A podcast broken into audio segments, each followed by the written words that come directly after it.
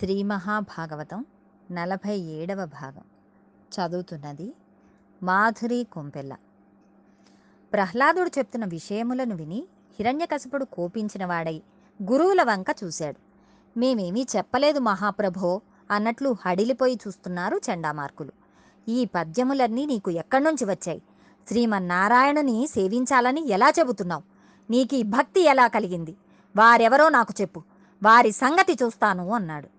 ప్రహ్లాదుడు అన్నాడు. నాన్న నీలాంటి వాడికి శ్రీమన్నారాయణుని గురించి చెప్పిన వాళ్ళు ఉన్నారు అని చెప్పినా అర్థం కాదు. నీ కళ్ళను మూసుకున్నావు. అజ్ఞానంలో పడిపోయిన వారికి చెబితే తలకెక్కుతుందా? అజ్ఞానావస్థలో కోరి కోరి కూరుకుపోతూ సంసారం సత్యమని నమ్మే నీలాంటి అహంకారపూరితమైన వ్యక్తులకి ఎవరు చెప్పారని చెబితే అర్థమవుతుంది అని అన్నాడు. ఇతని మాటలు వినేసరికి హిరణ్యకశిపునికి ఎక్కడలేని ఆగ్రహం వచ్చింది. రాక్షసులను పిలిచి వీడిని చంపండి. వీడిని తీసుకెళ్ళి మంచులో నిలబెట్టండి. కొన్నాళ్ళు అన్నం ఇవ్వడం మానేయండి. ఆ తర్వాత వీడి నవరంధ్రములు మూసేసేయండి. ఆ తర్వాత నా మాయను చూపెట్టి భయపెడతాను. మరుగుతున్న నూనెలో వేయండి. పర్వత శిఖరముల మీద నుండి కిందకు తోయండి. ఏనుగులతో తొక్కించండి. సముద్రంలో పారేయండి అన్నాడు. తనని శూలం పెట్టి రాక్షసులు పొడిచేస్తుంటే పర్వత శిఖరం మీద నుంచి కిందకి పారేస్తుంటే సముద్రంలోకి విసిరేస్తుంటే కింద పడేసి ఏనుగుల చేత తొక్కేస్తుంటే రాక్షసులలో తండ్రిలో అందరిలో అంతటా శ్రీమన్నారాయణుని చూసి పొంగిపోతుంటే గుప్త రూపంలో స్వామి లక్ష్మీ సహితుడై వచ్చి ప్రహ్లాదిని పట్టుకున్నాడు. ఇంతమంది కలిసి కుమ్మితే ఏమీ జరగడం లేదు. ఈశ్వరుడిని నమ్ముకున్న వాడికి ఏం లోటు ఉంటుంది రాక్షసులు అలా హింసిస్తూ ఉంటే ప్రహ్లాదుడు ఎక్కడా ఉన్నవాడు అక్కడే నిలబడిపోయి నారాయణ జపం చేస్తుంటే అంతకంతకీ తేజో విరాజితుడైపోతున్నాడు హిరణ్యకశిపుడికి ఒక్కొక్క వార్త వస్తోంది. ప్రహ్లాదుడు ప్రకృతికి అతీతమైన స్థితిని పొందాడు. తనవాడైన కారణం చేత తన ఎందు భక్తి కలిగిన కారణం చేత ఈశ్వరుడు ఆనాడు ప్రహ్లాదుడిని రక్షించుకున్నాడు. హిరణ్యకశిపుడు రాత్రింబవళ్ళు దీనవదనంతో కూర్చుని ఉన్నాడు. ప్రహ్లాదుని చంపడానికి ఎన్ని ఉన్నాయో అన్నింటినీ ప్రయోగించాడు.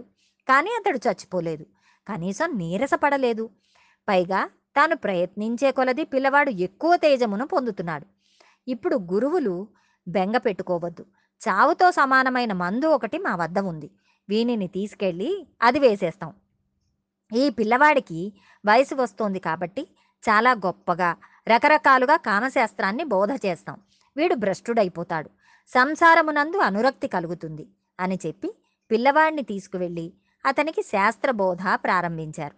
పరమ సంతోషంగా కూర్చొని గురువులు చెప్పింది చక్కగా నేర్చుకుంటున్నాడు. ఒక రోజున గురువులు తమ గృహ కార్యములను నిర్వర్తించుటకు లోపలికి వెళ్ళారు. వెంటనే ప్రహ్లాదుడు పిల్లలందరినీ పిలిచి ఒరేయ్ మీరు ఈ ఆటలు ఎంతకాలం ఆడతారు కానీ నేను మీకు విషయం చెప్తాను. మీరందరూ కూర్చోండి అని మనకి ఆయుర్దాయం నూరు సంవత్సరములు. రాత్రైతే నిద్రపోతాం. కాబట్టి యాభై ఏళ్ళు నిద్రలో పోతుంది. ఇరవై ఏళ్ళు శిశువుగా బాల్యంలో పోతుంది.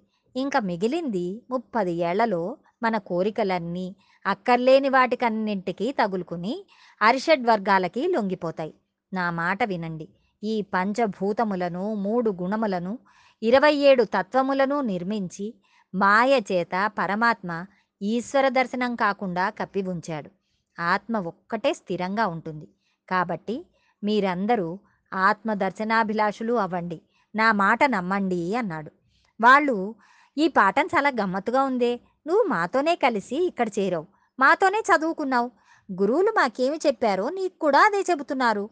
గురువులు చెప్పని విషయములు నీకు ఎవరు చెప్తే వచ్చాయి? అని అడిగారు. అప్పుడు ప్రహ్లాదుడు మహానుభావుడైన నారదుడు చెప్పాడు అని బదులిచ్చాడు. అప్పుడు వాళ్ళు నారదుని నీవు ఎప్పుడు కలుసుకున్నావు? ఎప్పుడు నేర్చుకున్నావు? అని అడిగారు. హిరణ్యకశపుడు తపస్సు చేసుకుంటున్నప్పుడు గర్భిణి అయిన లీలావతిని చెరపట్టి ఇంద్రుడు ఈడ్చుకుపోతున్నాడు. నారదుడు ఎదురు వచ్చి మహాపతివ్రత అయిన కాంతను ఎందుకు చెరపట్టి తీసుకువెళ్తున్నావు? అని అడిగాడు. ఆయన నాకు ఆవిడ మీద క్రోధం లేదు. ఆవిడ గర్భమునందు హిరణ్యకశపుని తేజం ఉన్నది. వాడు తపస్సు ఎందు మడిచిపోతాడని మేము అనుకుంటున్నాం. ఈలోగా బిడ్డ పుట్టి వాడు కూడా పెరిగి పెద్దవాడైతే చాలా ప్రమాదం. అందుకని ఆ బిడ్డడు పుట్టగానే సంహారం చేసి ఈమెను విడిచిపెడతాను అన్నాడు.